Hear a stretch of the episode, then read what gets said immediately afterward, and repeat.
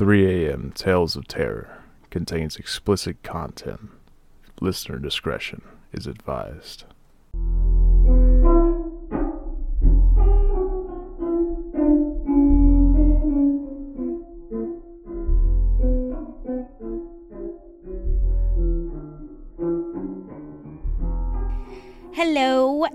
Welcome to another episode of 3 a.m. Tales of Terror, where we tell you stories of the paranormal.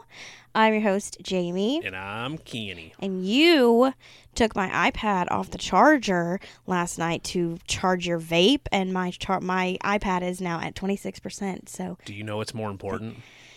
uh, trust me, I know nicotine is for you, Uh huh. and not for me though. I don't need it. it's the one vice I have. So, anyways, um, I want to say first off that thank you to Nikki for sending me some um really great suggestions to do stories on, and I'm going to get to them. I promise. Nah, she don't care. But but like the Sally House, I know about, and like I. Every time I go to search it, it's like two paragraphs for the story, and I'm like, I don't. I, I need more.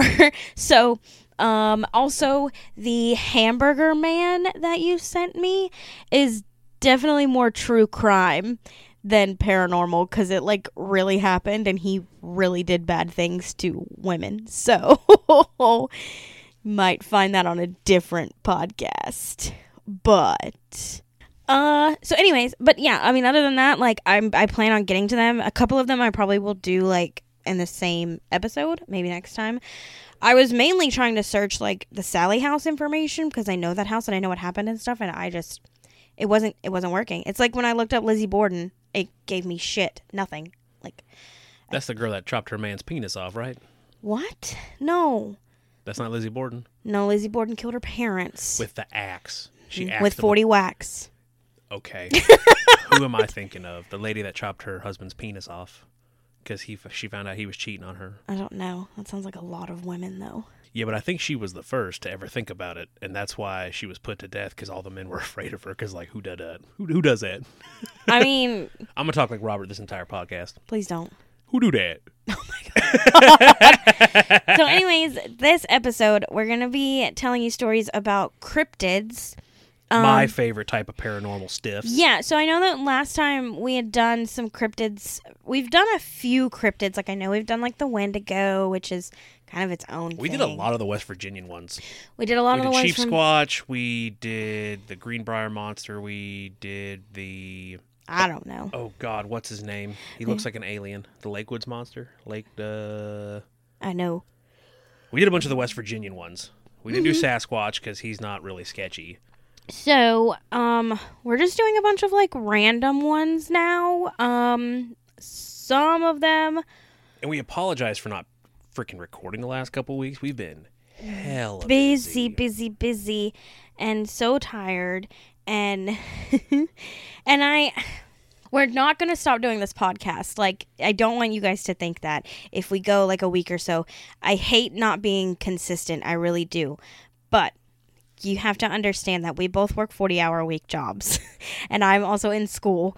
So I have homework and I'm taking, Taking care of this house. taking care of this house, Taking care of the new construction house. the new construction house. which I really deal with most of that. But God bless. yeah. Checking over all the contractors, doing all that stuff. Plus, we're taking care of your mother's house Yup. because I've been working on. I've pretty much been doing construction for like 80 hours a week for like the last month and a half. Yeah. Yeah. So it's just working been on air all the houses. It's been a lot and um like I know a lot of people do this for like a living, but we don't. So We do it for the dead. Dad joke, yeah. so and and I do it because I know that the few listeners that we have, I know you guys enjoy it and I know you guys think Kenny is funny because I know you don't give a shit about me even though I Because I'm the star. and I'm fucking hilarious. Even though- and I am a catch, and you are lucky. wow. We're just gonna put it out there. And Eli enjoys the podcast because he likes taking naps. You smell that, right, Jamie? What? 'cause I'm the I shit. know. Oh my god. So, anyways, we're gonna talk about a bunch of different cryptids. Some are in the U.S., some are not. Some are weird, some are funny. So I just thought that a lot of these were cool. Some you probably know about, some you probably don't. If you're from like certain areas where this where these these are, you might know about them and if you don't, you don't. Then you're going to learn. You're going to learn today.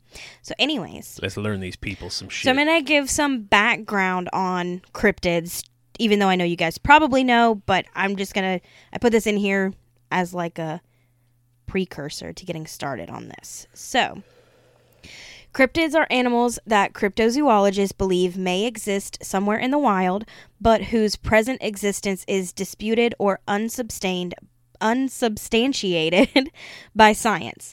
Cryptozoology is a pseudoscience which primarily looks at anecdotal stories and other claims rejected by the scientific community. While biologists regularly identify new species following established scientific methodology, cryptozoologists focus on entities mentioned in the folklore record and rumor. Entities that may be considered cryptids by cryptozoologists include Bigfoot, Yeti, the Chupacabra, the Jersey Devil, which we've talked about, the Loch Ness Monster, and the Mokalele Membe, whatever that is, not quite sure Mimbumbe. whatever. Scholars have noted that the cryptozoology subculture rejected the mainstream approaches from an early date and that adherents often express hostility to mainstream science. Scholars have studied cryptozoologists in, and their influence, including the Pseudosciences Association with Young Earth Creationism, noted parallels in cryptozoology and other pseudosciences such as ghost hunting and ufology, and highlighted uncritical media propagation of cryptozoologist claims. So what you're saying is cryptozoologists are the flat earthers of, their Of the science, science. science field. Yeah. So you guys know, like, we've talked about the Jersey Devil, we've talked about alien big cats. I left those out. There is one, like, feline that I put in here that we didn't talk about because it's not an alien big cat. Um, because we talked about the Beast of Dartmoor. Well, me and Charlie did. Talked about the yeah, I was Beast about of say I don't, I don't remember that. I was We talked about the that. Jersey Devil. We talked about the Beast of Dartmoor. We've talked about the Wendigo, but I don't think I think the Wendigo is its own thing. And I think we stayed in West Virginia for the. And we stayed in West I Virginia. I think we did like maybe a couple that weren't in West Virginia, but they were in like the northeastern Yeah, because territory. Mothman got to get his own because you know I know. live, laugh, learn. Mothman's got to get his own, and I want to do Bigfoot and Yeti on their own too. I would like to get like a big episode of what we both need to of do them is just go to Point Pleasant for like a week. and do a podcast do the episode podcast there. for Mothman. Oh God. and maybe I can meet Daddy. Cat hates Mothman Because Mothman's sketch, dude. She said she hates when when Jethro mentions him. She's like, "Don't say his name." Live, laugh, lurk. Mothman. She's like, "Don't say his name. He's gonna know." he does. He appears. oh my gosh. Okay, so you're gonna talk. I'm going to talk about the Loveland frog. Yeah. All right. An Ohio for. Great. Folklore. Great start. Great start. Killing it. 10 out of 10. In Ohio folklore, the Loveland frog, also known as the Loveland frogman or the Loveland lizard, is a legendary humanoid frog described as standing roughly four feet tall, allegedly spotted in Loveland, Ohio in 1972. The Loveland frog legend gained renewed attention when a Loveland police officer reported to a colleague that he had seen an animal consistent with the descriptions of the frogman. After a reported sighting in 2016, the second officer called a news station to report that he had shot and killed the same creature some weeks after the 1972 incident and identified it as a large iguana that was missing its tail, even though iguanas grow their tails back. I know. And why would there be a iguana up there? So, anyway, University of Cincinnati folklore professor Edgar Slotkin compared the Loveland frog to Paul Bunyan, saying that stories about it had been passed down for, and I quote, several decades, and that sighting reports seemed to come in predictable cycles. In May 2014, the Loveland frog legend was made into a musical titled Hot Damn, It's the Loveland Frog. I'd go see that. In 2019, au- artist Dog. Wait, what? I don't know if it's dog did or dog died. In or- 2019, artist Dog did. Dog, dog died. It's literally spelled Dog Died. yeah, I don't Created know. who a that song is. called Hot Damn, I'm the Loveland Frog. We should listen to that song. So now we're talking about the legends. According to various legends, the creature was first sighted by a businessman or a traveling salesman driving along an unnamed road late at night in 1955, with some versions of the story specifying the month of May. In one story, the driver was heading out of the Branch Hill neighborhood when he spotted three figures standing erect on their hind legs along the side of the road, each three to four feet in height, with leathery skin and frog faces. In other versions of the story, the creatures were spotted under or over a poorly lit bridge, and one held a wand over its head that fired a spray of sparks. So we have magical toads. The frogs. Frogs and toads are different. Okay, so we're in the late 50s, early 60s. Mm, 55, yeah. Okay, acid. it could have been. I feel like three to four feet in height. Okay, so maybe it was like a small child setting off fireworks, but it was also in May, so that kind of throws that away. And I think they were having a bad acid trip. But they were police officers. Oh wait, no, this was a traveling salesman. Yeah. And I've never heard. He was working. And I. Yeah, because people don't get high at work. Ever. Not in America. I We're all saints. probably not in the 50s. I've never heard of any cops doing drugs ever. Well, there's also police reports from cops.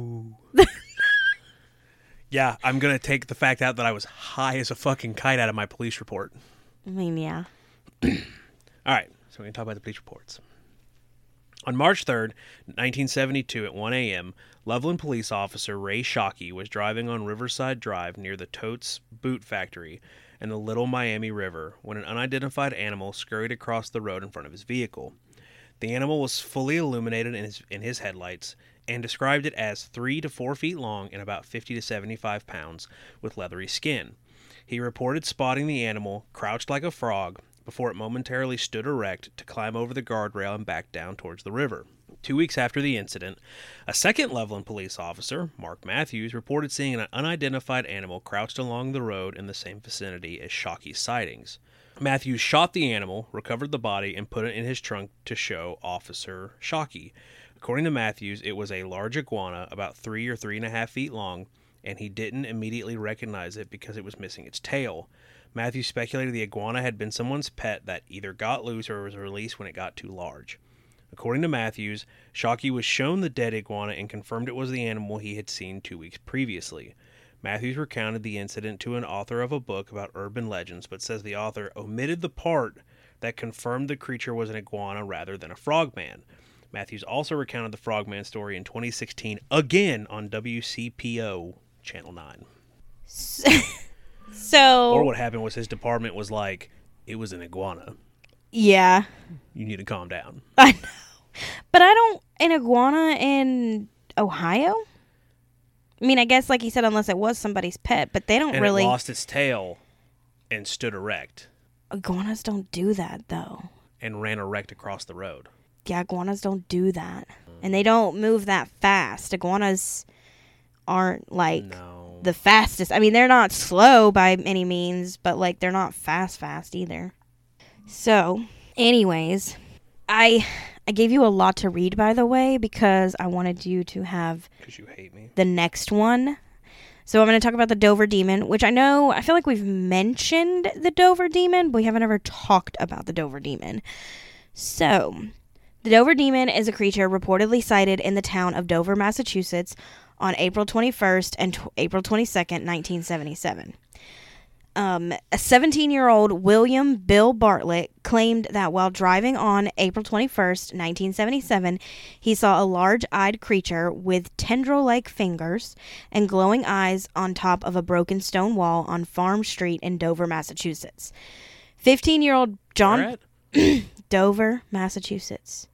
Massachusetts. 15 year old John Baxter reported seeing a similar creature on Miller Hill Road the same evening. Another 15 year old, Abby Brabham, claimed to have seen the creature the following night on Springdale Avenue. The teenagers all drew sketches of the alleged creature. Bartlett wrote on his sketch, I, Bill Bartlett, swear on a stack of Bibles that I saw this creature. According to the Boston Globe, the location of the sightings, plotted on a map, lay in a straight line over two miles. Some suggested that the creature may have been a foal, newborn elk, or moose calf.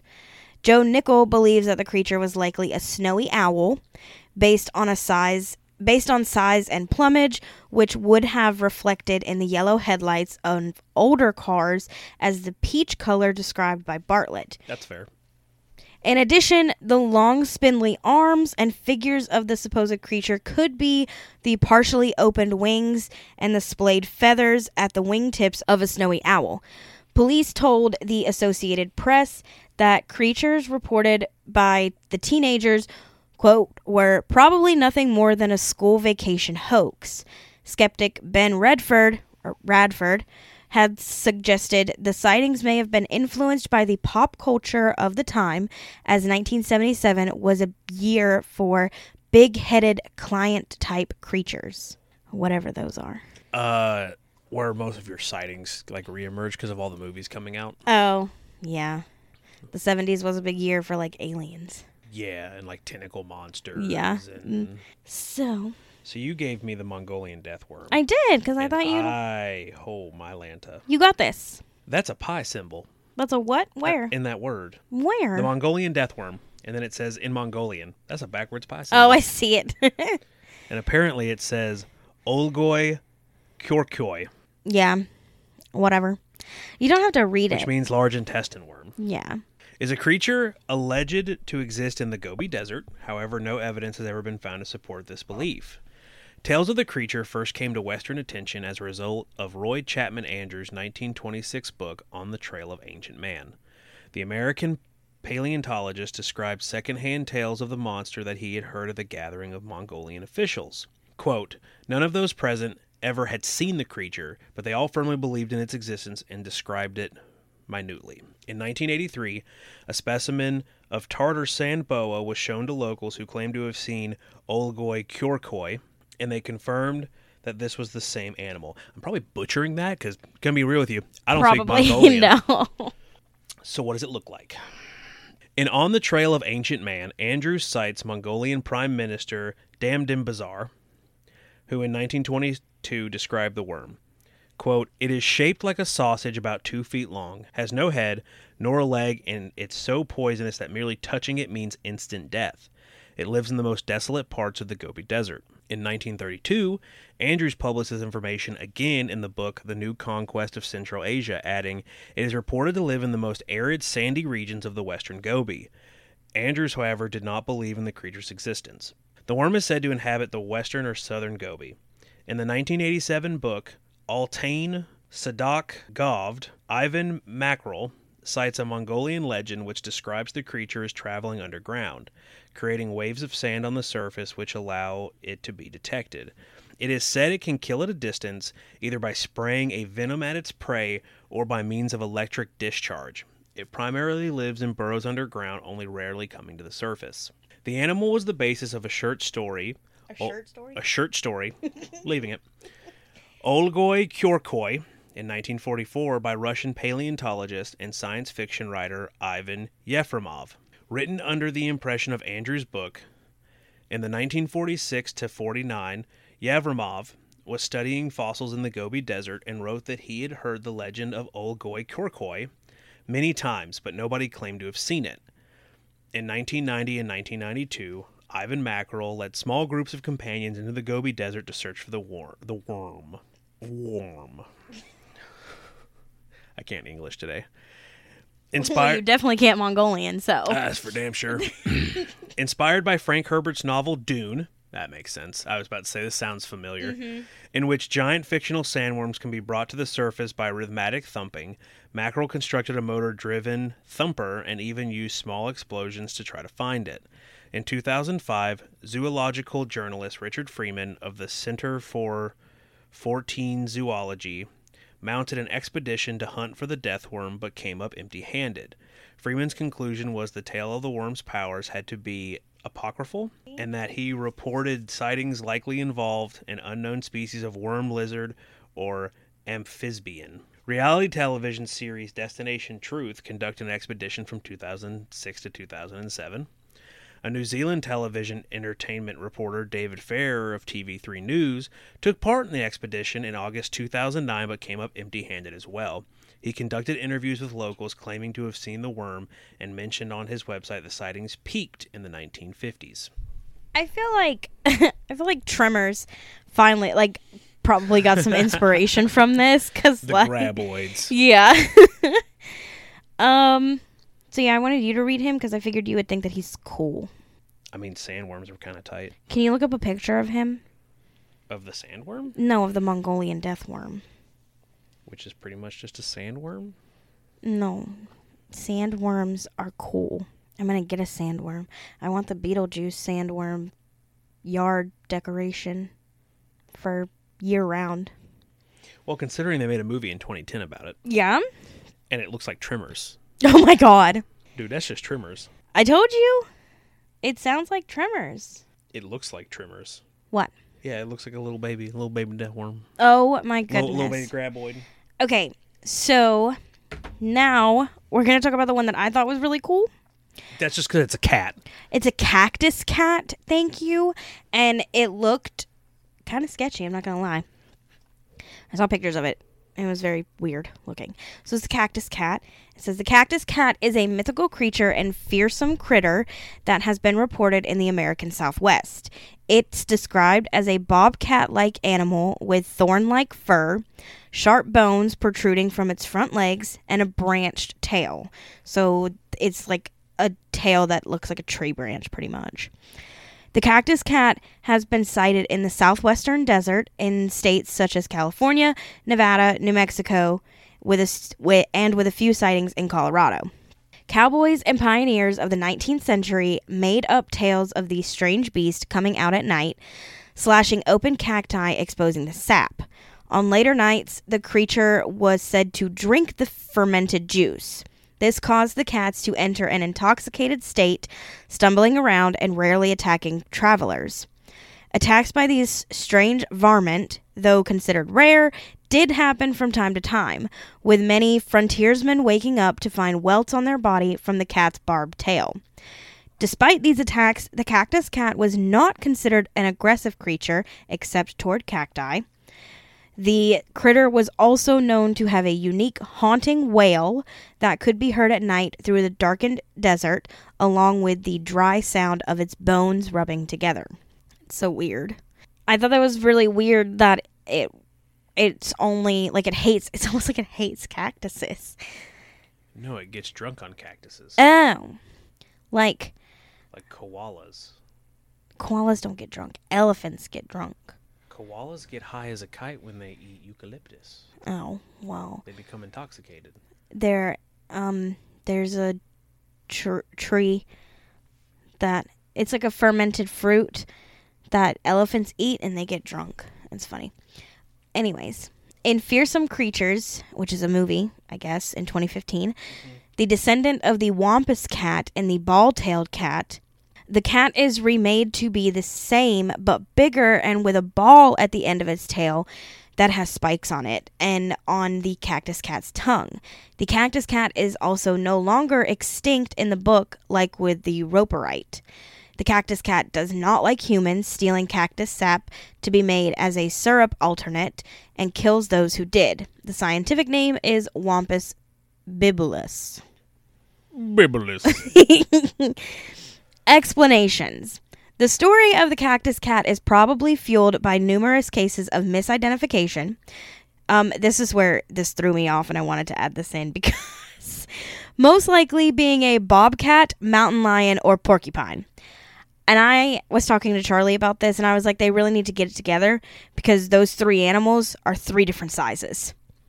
So there are three different sizes, and there are three different animals, and they have three different versions of being aggressive. So, That's fine. like, the cat's wail may also have been that of a puma, also different animal. It is also likely that the affable cactus cat was never believed to exist, and like most fearsome cri- critters, was a product of a few bored woodsmen on a warm desert night.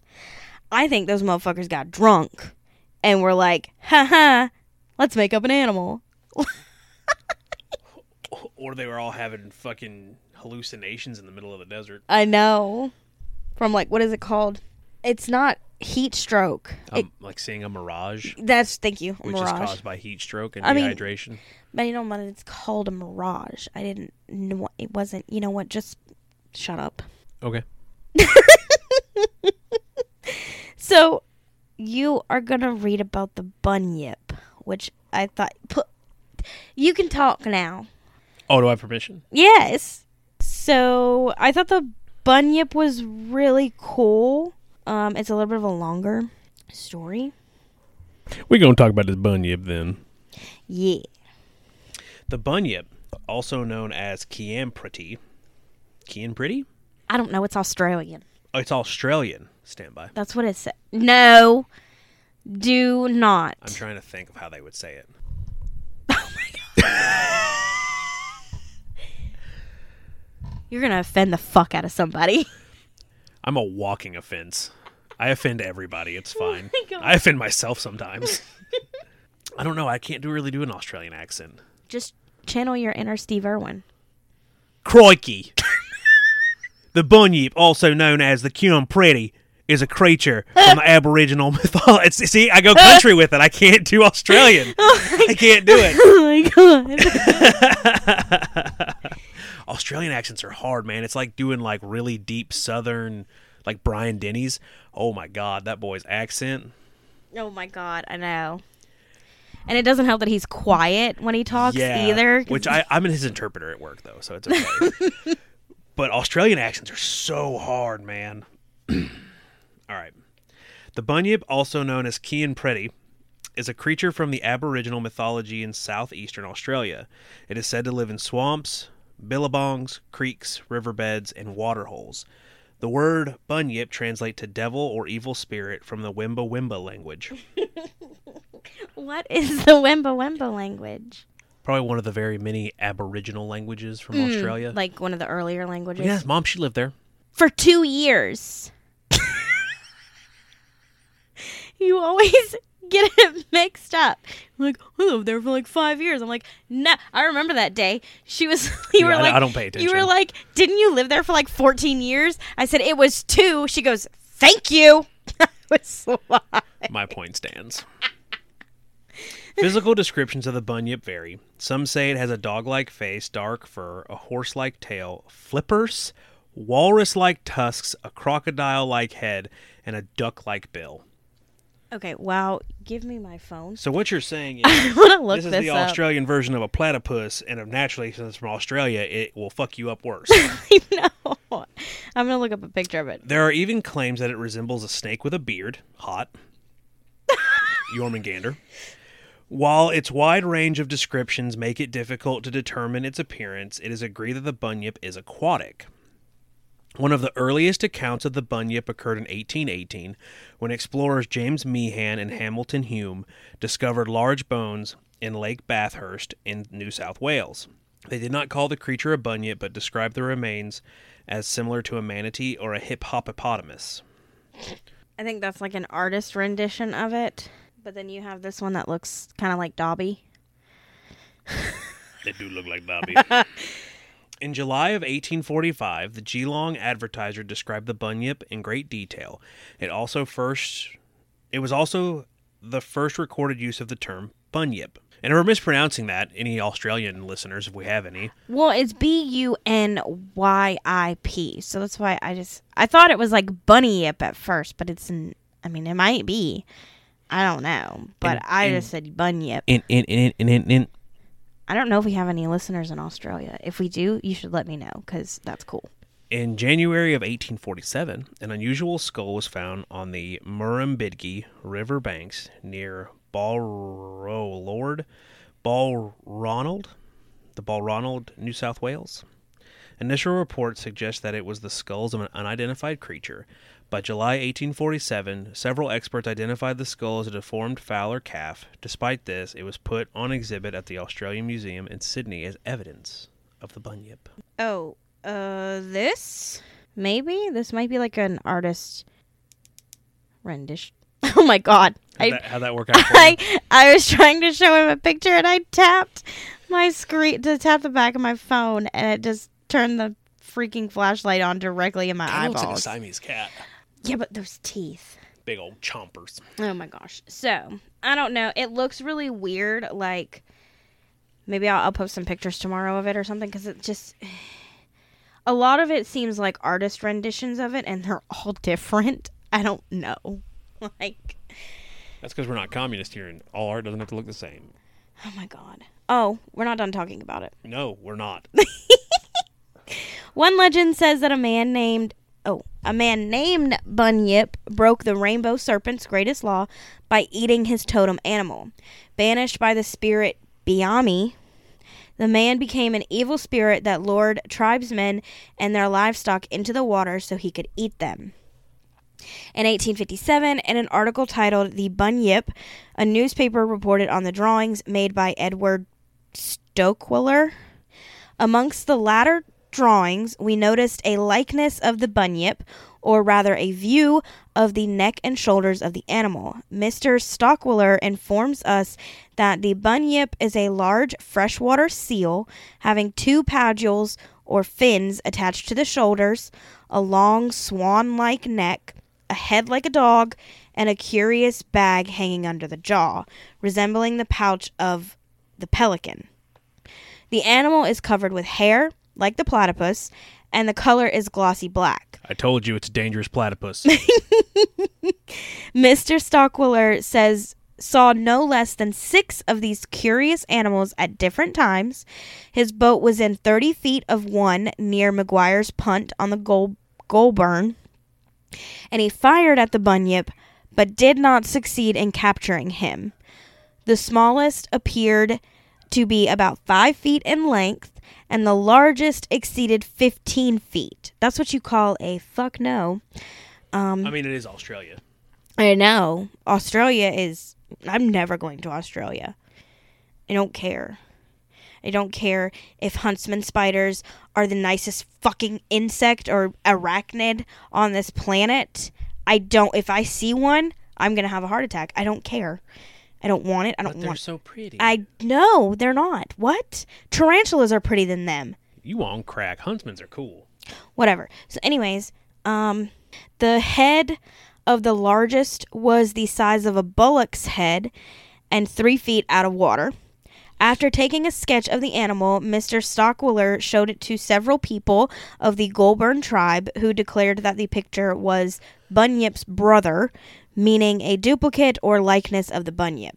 The animal moved against the current at a rate of about seven miles an hour, and Mr. Stocqueler states that he could have approached close to the specimens he observed he had he not been deterred by the stories of the natives concerning the power and fury of the bunyip and by the fact that his gun had only a single barrel and his boat was of a very frail description. Uh-huh. Uh-huh. Or you could just been scared. The bunyip could be the misidentification of a known species with suggestions such as leopard or elephant seals, cassowaries, I don't know if I said that right, and cassowaries. okay, and Aust- Australasian bitterns, bitterns, okay, whatever those are. It is also believed the bunyip could be sur- could be a surviving Diprotodon or other extinct Australian marsupial. I want to know what an Australasian bittern is, because is that Aus- That's not Australian. That is Australasian. Because you know what? It's probably Australian and Malaysian. Those are two different countries, though. That is a bird. A bird is a bird. What's it look like? It looks like a guinea. Like a like a peacock. Like a guinea. Look at that neck. It looks like a guinea. oh my goodness. So, anyways, the Like- bunyip looks pretty sketchy in pictures. Oh. Like guinea. It looked like it looked like our guineas. oh yeah. I mean, it looks pretty sketchy in pictures. I don't. I've never been to Australia. I don't really plan on going to Australia. No, you don't say. It's So- It's a prison colony anyway. It's cool. Oh my god. Uh, why do you say that? It literally was. Was. It not that it is. So anyways, Yeah. So I did put some like explanations for some of these in here too, by the way, just because one, some of them are funny, and two, just because they're you know they have sightings and stuff doesn't mean that they couldn't have been like Bullshit. exactly. I couldn't think of the word. I got you. Okay. You're gonna read about the Lamb of Tartary, hmm which is also not in this country. The lamb of Tartary. The lamb of Tartary, also known as the vegetable lamb of Tartary, the Scythian lamb, the Boromets, Boromets, think it's just different spellings of baramets. or simply the vegetable lamb, is a legendary cryptid of Central Asia. It was believed to grow. Sh- oh God. It was believed to grow sheep in the same manner that a tree grows fruit, which were connected to the plant by an umbilical cord. I feel like I just left that shit in there for you to get hung up on. You know, it triggers my autism. In his book, The Vegetable Lamb of Tartary in 1887, Henry Lee describes the legendary lamb as to be both a true animal and a living plant. However, he states that some writers believe the lamb to be the fruit of the plant sprouting forward from melon like seeds. Others, however, believe the lamb to be a living member of the plant that would perish if it was separated from it. The vegetable lamb was believed to have blood, bones, and flesh like that of a normal lamb. However, later in the 16th century, the lamb of Tartary was believed to have authentic blood, bones, but not true flesh. It was connected to the earth by a stem, similar to an umbilical cord, that propped the lamb up above the ground. The stem could flex downward, allowing the lamb to feed on the grass and plants surrounding it. Once the plants within reach were eaten, the lamb died. Then, after expiring, the lamb became edible, and its blood supposedly tasted sweet like honey. Its wool was said to be used by the native people of its homeland to make head coverings and other articles of clothing. The only carnivorous animal attracted to the lamb plant, other than us, were wolves. That makes sense. The similar creature appears in early Jewish folklore tales called the Yuda. Yuda the you oh hold on, it's Jewish. Yadua? That's all I thought it was said Yadua. The Yudwa. You'd whatever. The only way to kill the strange creature was to sever the connection between lamb and stem. Thereafter, the bones of the Yudwa could be used during prophetic ceremonies. In some versions of the tale, the lamb plant is highly aggressive and snatches up any poor soul within reach. These tales of Jewish folklore could be the origin of the Lamb of Tartary. It is possible that the Lamb of Tartary could be based on Cibotium barometz, a plant whose woolly rhizome, once its leaves are removed and it's turned upside down, resembles a lamb that is attached to a plant. The other possible explanations for the cryptid is that when Lee wrote his book, the only they only knew of wool and not cotton. Wool, they reasoned, must come from sheep, so it is possible that the cryptid is just a fanciful reduction of the cotton plant used to explain the production of cotton in the Middle Ages. It may be eaten by herbivores because it is classified as a plant. Some people believe it should be put with Euglena in a new kingdom. Oh, Euglena is an al- algae. It is a unicellular organism with complex internal structure that includes a contractile vacuole. There's a lot of words that I don't care about. So, but it's it's um oh because it's a rendition. They say it's a rendition of a cotton plant because the Cibotium barometz is a is a plant. It's a leaf plant. Like it's it's a very big leaf plant, but the bottom of it is like woolly, like it's like furry. Oh. Anyway, it's weird. Okay. So I can I can I can see what they mean by it should be probably put into a new kingdom um meaning like Species. yes. Okay. Like what was like kingdom phylum that thing. Fallopian. I don't know what you're saying, dude. It was a thing. You had to learn it in science class. I actually did pretty decent in science class in high school. It How's- was how's that working out? it was you? history that I hated. I liked my science class. and you're going to school for Business. right. Because when you get further into science, it's too much math. I'm good, thanks. Everything involves math. No. Yeah.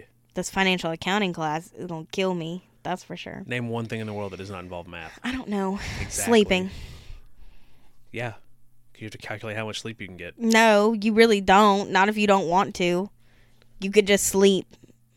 for however long you want to sleep. And that's why you have depression and anxiety. All right. Okay, so we have three more. Um, the Boggy Creek Monster is next. The Swamp Stalker of Boggy Creek, also known as the Fook Monster or Southern Sasquatch, is a brown is a large brown humanoid that lives near Fook, Folk, Arkansas. Folk, Arkansas. Folk? No, Fook, Arkansas. it's Folk. It's Folk, Arkansas. It's Arkansas. and bears a strikingly eerie similar resemblance to the Momo seen in Louisiana, Missouri. Did he perk up when I said that? we call Eli Momo, like Kikmo, Mama Mao, and he he was up when I said Momo, and he. It has made major news, and tracks have indeed been found. It is very vicious and attacks humans. Many people have been terrified by the creature. Local legends of an ape like creature date back to 1946 when it was called the Jonesville Monster, based on the town where it was initially, initially, initially sighted. Cited again in the mid 1960s, the creature didn't make local headlines until 1971 when it was said to have been oh, when it was said to have attacked the home of Bobby and Elizabeth Ford. The Fook Fauk Folk. I said it to It's folk.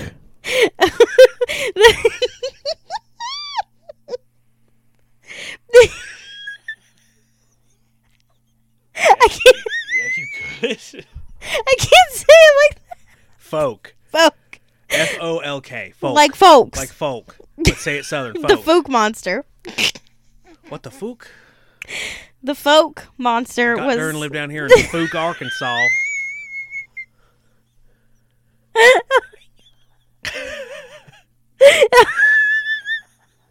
Stop! I can't. I can't breathe. And my eyes are watering now. I can't see. Okay, the folk monster, the folk, folk, Folk. yes, dear was the inspiration for the 1972 documentary film The Legend of Boggy Creek, directed by the late Charles B. Pierce, which in turn inspired additional sightings up through the late 1990s. Four more films based around the Boggy Creek monster were released subsequently between 1972 and 2011. That's a long time. I would love to see the film that was released like closer to 2011, like the newer one. That'd be funny. You should look that up. The Southern Sasquatch. Why? You ain't gonna watch it? You don't like movies. No, I fall asleep during movies. The Southern Sasquatch. Sasquatch. The Southern Sasquatch is described as a giant human like ape creature with long arms, long, dark hair, three toes on each foot, and bright red eyes the size of silver dollars. It's said to walk with a shuffling gait and run in a hunched or slouched posture while swinging its arms like a primate. Original reports from the 1970s describe the creature as seven feet tall, up to 300 pounds, and a chest about three feet wide. The creature's alleged footprints are said to measure 17 inches long and 7 inches wide. You know what they say about big feet. The swamp monster's purported footprints have called into question the legitimacy of the creature for many skeptics and researchers. The prints, which have three toes, are completely unlike the five toed feet of known of all primates. So now we're gonna talk about hungry grass. I put this in here because it reminded me of In the Tall Grass, that movie on Netflix. That's the one with the maze, right? Like you go in and it would teleport you around it and you couldn't get out. Yeah, I think it was like you you went in there and you got like lost. It made you go in like different directions and stuff. And you, Well, like it always changed. Well, you would Right. be walking and You you would couldn't look get out. up and you'd be like four miles away. yeah, And you'd walk two feet and you'd look up again, you'd be like two feet from the it was road. such a good movie. But yes, it was a really weird movie. it was weird, good movie. But I put this in here because because it was different than like it's not like And it's Irish. it's um it's not humanoid or animal like. It is a plant. I was on um crypto. I was on cryptids fandom, and this was on here. There was a plant. There's plant uh cryptids apparently, and I saw this and I thought of the movie, and yeah, I just want to put it in here. So we're gonna learn about plant cryptids. I do like plant cryptids. They are the scariest of the cryptids. Yeah. Yeah, plants are fucking terrifying, dude. No. Well, read about it. You gotta think, until like a hundred years ago, they were like, yeah, plants just like sunlight. Oh, is that a Venus flytrap? that thing eats bugs I and love spiders. Venus flytraps. You'd find a way to kill them. So anyway, in Irish mythology, hungry grass in Irish is oh, I'm gonna probably mess this up. Fier gortok. I don't know. Also known as fairy grass, is a cursed patch of grass. Anyone walking on it supposedly doomed to perpetual and insatiable hunger in a permanent state of weakness. Harvey suggests that the hungry grass is cursed by the proximity of an unshriven corse, corse, corpse, or maybe a leprechaun. Fair enough, is Irish. Will Carleton's stories indeed suggest that fairies plant the hungry grass. According to Harvey, this myth may relate to the beliefs formed in the Irish potato famine of the 1840s, actually caused by fungi. In Margaret McDougall's letters, the phrase hungry grass is by analogy. That sentence doesn't make sense. That's why I can't fucking read it. So you know what? Piss on it. Oh my god. An alternate version of the hungry grass story relates that anyone walking through it is struck by temporary hunger. To safely cross through, one must carry a bit of food to eat along the way, such as a sandwich or crackers and some beer. So basically, the sentence that he can't read is it's saying that Margaret McDougall she wrote these letters and she used the phrase "hungry grass" in it, and according to this myth that around hungry grass, it is also used to describe hunger pains. So, I don't know.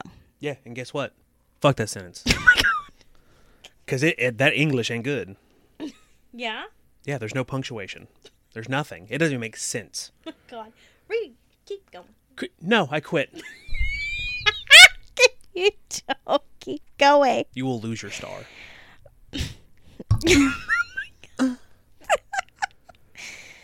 so now we're going to talk about the Irish famine, which also affected Russia, which nobody knows about. Oh, it did. I, I believe you. What do Russians drink? Water. What do Russians drink? Beer. Wrong. What do Russians drink? Vodka. Correct. What is vodka made out of? Wheat. Wrong again. I thought it was made of wheat. Nope. What's it made out of? Potatoes. Potatoes. do you know where Russia got their taters from? Irish. Yep. Okay. What a jackass. Beer is made from wheat. Maybe. Maybe. I don't know. I don't drink any of that stuff. I know, Keek. the Irish famine was a disease that made the hungry grass debatable whether or not it was real or just a superstition. People thought the hungry grass just doesn't eat people, it eats crops too. It wasn't always called hungry grass. People thought that the spirit of a man was, in fact, eating people. The word fear in Irish is both man and grass. So, hungry man came to be because they feared him. It was said that if you give relief to hungry man, you will enjoy unfailing prosperity, even during the worst periods of famine and death. Nobody knew what the hungry man looked like, but visitations to Ireland may have given him an appearance. After this, Maxwell, who wrote Wild Sports of the West, made an assumption and called this famine hungry disease, which was made by fairies or was grown over by a corpse. Hungry grass was eventually what it was really called because certain grass you stepped on made you feel faint and kill over. This happened to many farmer and fishermen. So basically, it seems that Mansplain it. no, I'm saying like I like I'm asking it as like a question. Like it's the people these people thought that their hunger, the famine came from this crazy man. Yeah. Okay. And then Well, it makes more sense for a spirit or a deity to do it than grass. right. Okay, that's what I wanted to make sure. So now we're going to talk about Hungry Hill. okay, that's what I wanted to make sure that I understood, though. Some have said that Hungry Hill is where hungry grass has originated from. The first person that ventured on the hill was never seen again. People were afraid to even go by the hill. Nevertheless, someone else eventually got to go up the hill and lived. A young fisherman that came to Ireland wanted to fish there, and the ocean was behind Hungry Hill. So in the morning, the fisherman forgot to eat breakfast, so he thought he would eat it on the way to the ocean. He brought an apple and a sandwich for lunch. He got the apple out and started eating it. As he got to the hill, people started yelling not to go up on the hill, but he didn't listen. As he was climbing, the grass on the hill wiggled almost snake like and wrapped around him. He was still eating, and every time he took a bite, it would fall off of him.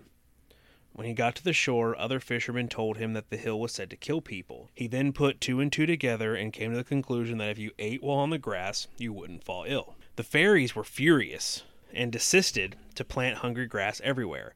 Some people brought food with them wherever they went, others were skeptical and eventually fell to their doom. The famine had eventually stopped when people built a wall around Hungry Hill. If the wall was ev- was to ever fail, the hungry grass may come back. Do you know why? Because you don't fuck with fairies. You don't. You don't. What? What? You obviously got something to say with your little mouth all lined up over there. What? What? Say what you're gonna say. Cause you get on my nerves and I wanna know what you're gonna say. You don't mess with fairies. You don't mess with fairy rings. So anyways, the last one is probably like maybe a little bit more known. I don't know. Um, it is Chessie. So, Chessie is a large serpent like animal that allegedly lives in the Chesapeake Bay. Over the years, there have been many sightings of a serpent like creature without any flippers or horns on its body. Most sightings describe it as a long, snake like creature from 25 to 40 feet long. It is said to swim using its body as a sine curve moving through the water. There are no limbs or crest like most snakes. There was a cluster of sightings in 1977 and more in the mid 1980s. I'm going to read the I have it listed different in here, but I'm going to read the sightings first and then I'll read the explanations and the hoax. So, the sightings. According to Matt Lake in Weird, Maryland, two perch fishermen, Francis Klarman and Edward J. Ward, in 1943 spotted something in the water near Baltimore. This thing was about 75 yards away at right angles from our boat. At first, it looked like something floating on the water. It was black, and the part of it that was out of the water seemed about 12 feet long. It has a head about as big as a football and shaped somewhat like a horse's head.